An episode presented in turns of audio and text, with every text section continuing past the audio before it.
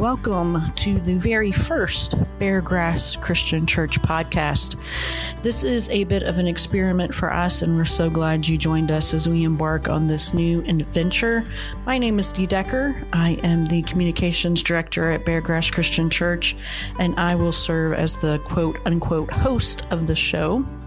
Each week, we will feature Sunday sermons along with thoughts, reflections, struggles, and insights from myself, other ministers, staff, and special guests.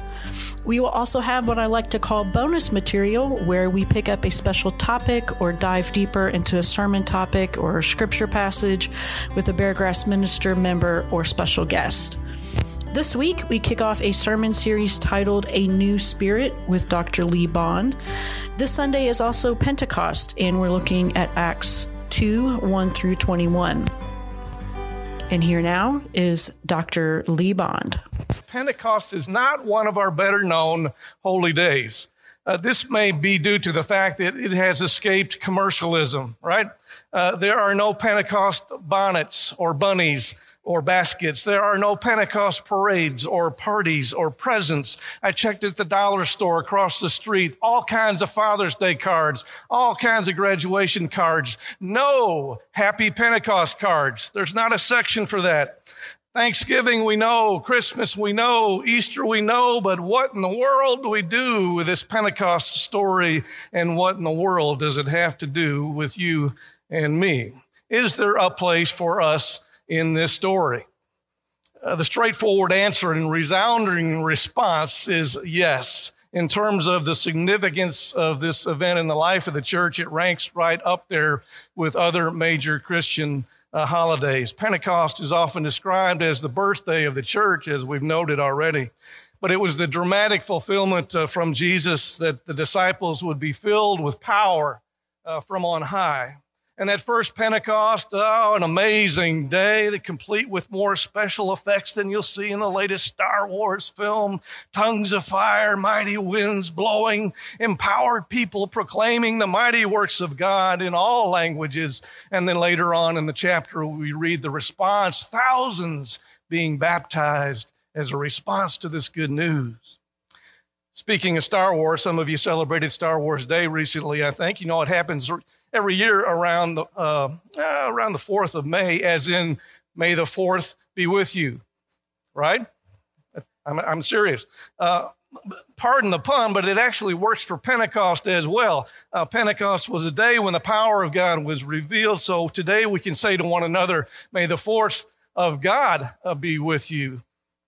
And what makes it even more remarkable is the historical context. The original Pentecost was not a completely new celebration. As many of you know, it was already one of the great and grand Jewish festivals.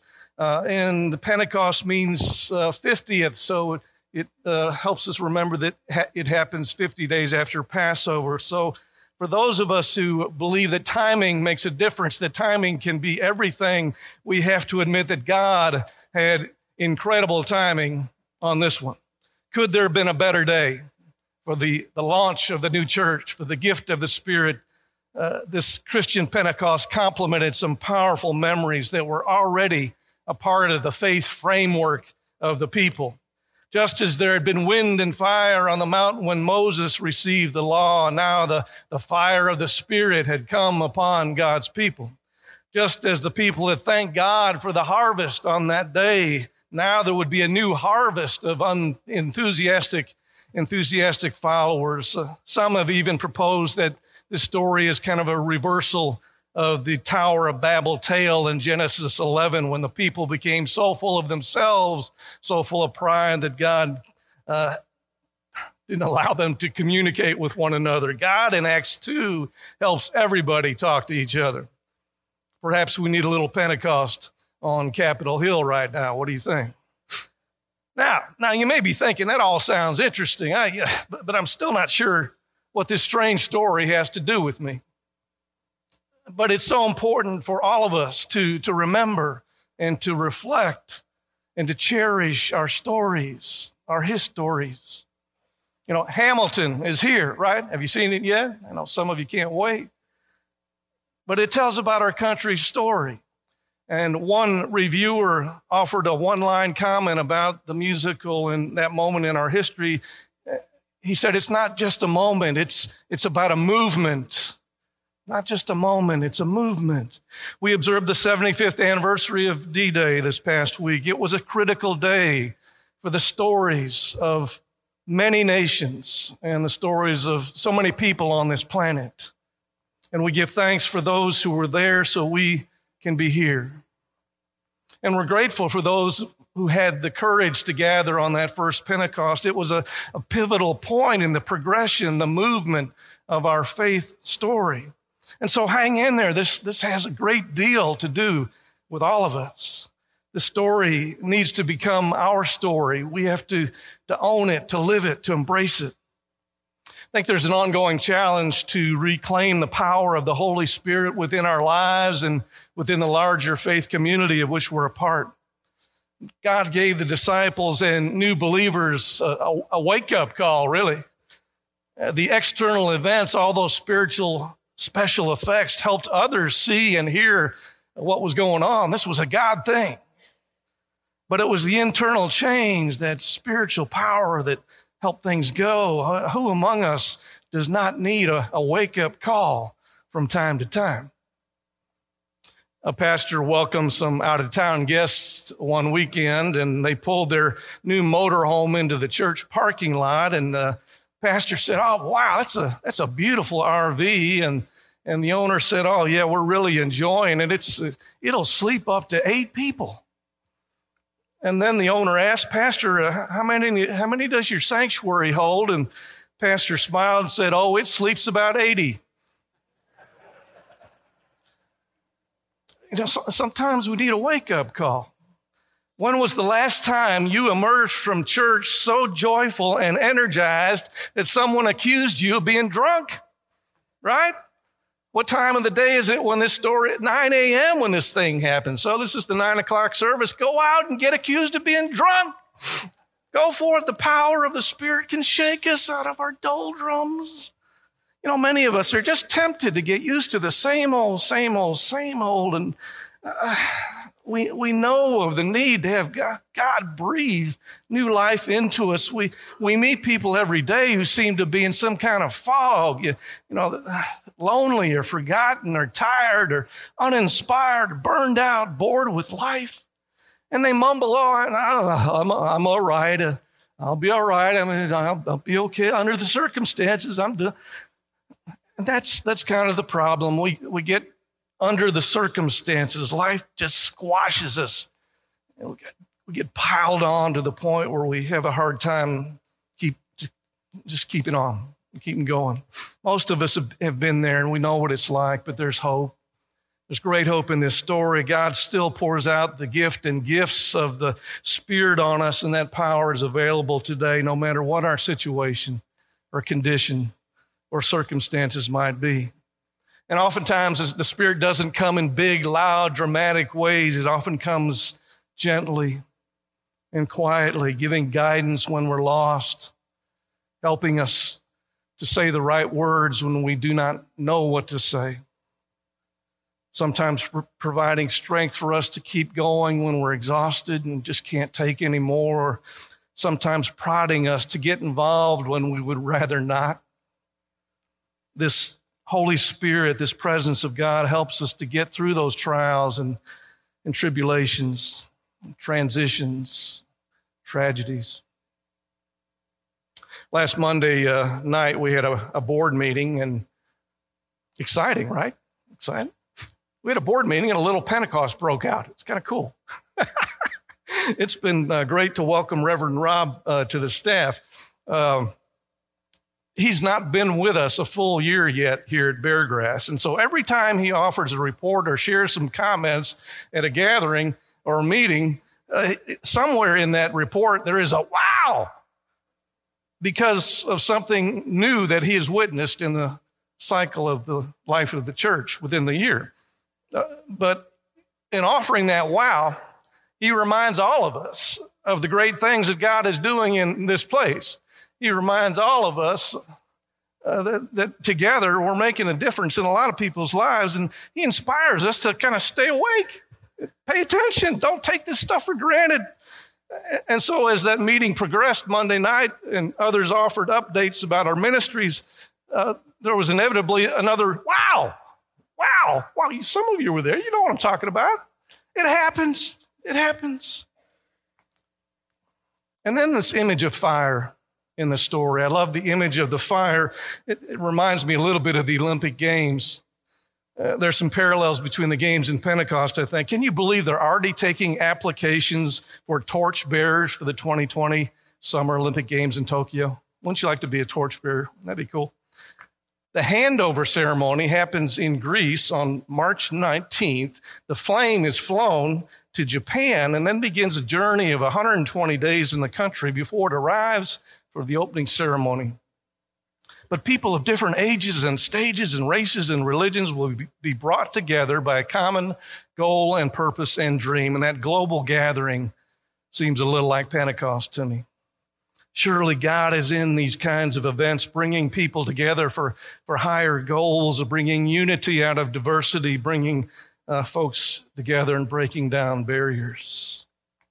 Some of you remember the story that uh, when the children of Israel traveled with Moses to the promised land, they, they carried the fire. This fire kindled from heaven, a reminder of God's presence.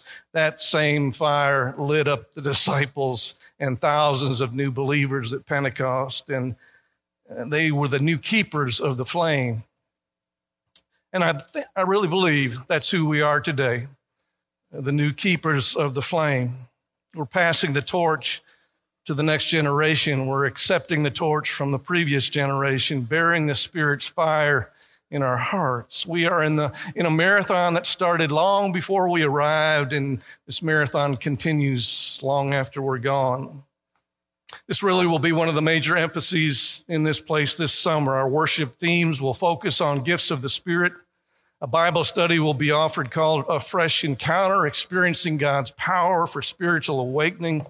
Uh, beginning July 1st, we'll have what we'll call a summer stretch an exercise in spiritual disciplines, and we'll have daily e devotions and reflections similar to what happened during Lent. The church will leave the building. Uh, we will get out of the city, we'll get out of the state, and out of the country as we embrace our times and camps and mission trips. And with our new purpose statement and goals, the Spirit will help us discern and prioritize uh, strategies for more effective ministry. We are called, friends, to make Pentecost happen again and again. We seek to be a, a movement for wholeness in a fragmented world. We will maintain our commitment to an open table in this place. And surely the fresh winds of God's Spirit uh, will come upon us again. But, but we have to open our hearts and our hands and our ears and our mouths, uh, even as we wait and pray we will work for peace and reconciliation. Even as we wait and pray, we will work for an end to war and terrorism. Even as we wait, we will work for an end to hunger and poverty, justice and relief for suffering children on too many borders. We wait and we pray for another Pentecost. Some of you have heard the story about two year old Samantha Savitz. The story was told by Steve Hartman. When she was born, neighbors brought food and gifts, as neighbors often do when a new baby arrives in the neighborhood. But after a while, Sam's parents found out that she was deaf. That's when the neighbors did a remarkable thing. They wanted to be involved in Sam's life. And so they hired an instructor to come and meet with them to teach them sign language so that they could communicate with Sam. And they all got together and they are learning sign language together. And the teacher of the class says, You know, Sam has this full community that's signing and communicating with her and her family. It's this, it's this beautiful story. And he says, The level of inclusion from her village will almost certainly guarantee a happier, more well adjusted Sam. What a gift. What a gift to learn another's language. Come, Holy Spirit. Come.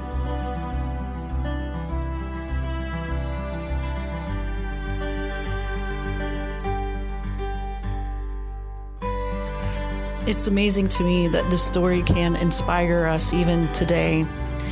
And I wonder do you feel that you are filled with the Spirit or are you running on fumes? Is there a sense of spiritual vitality or has the get up and go got up and went? Do you manifest the presence and power of God or do you seem listless and lifeless? Prayer is not only the glue that holds us close to God, it is the fuel that fires us up as the people of God. And so I hope that you will take time today to step closer to God. Thanks for joining us. I hope you enjoyed our very first podcast. Be sure to listen to all eight episodes of a New Spirit sermon. Next week, uh, Dr. Susan Lowe talks about a new spirit of gratitude. And she will also join us on special bonus material where we talk with Dr. Lowe about lament and grief. Also, I'd love for you to reach out with me with any ideas or feedback you have uh, concerning the podcast or anything communications related at Beargrass Christian Church. Hit me up at the church or drop me an email at d at beargrass.org. Remember, you can always follow us on Instagram and Facebook, and to be sure to check out our website at www.beargrass.org. Thanks for listening, and we'd love to see you around the table at either 9 or 11 Sunday mornings for worship. We're located at 4100 Shelbyville Road in the heart of St. Matthews. You can find all of our worship times and locations, as, as well as upcoming events on our website. And if you like what you're hearing um, and are interested in supporting the ministries of Beargrass Christian Church, be sure to hit that donate button. All gifts go to further the ministry and mission of Beargrass. Until next time, grace and peace.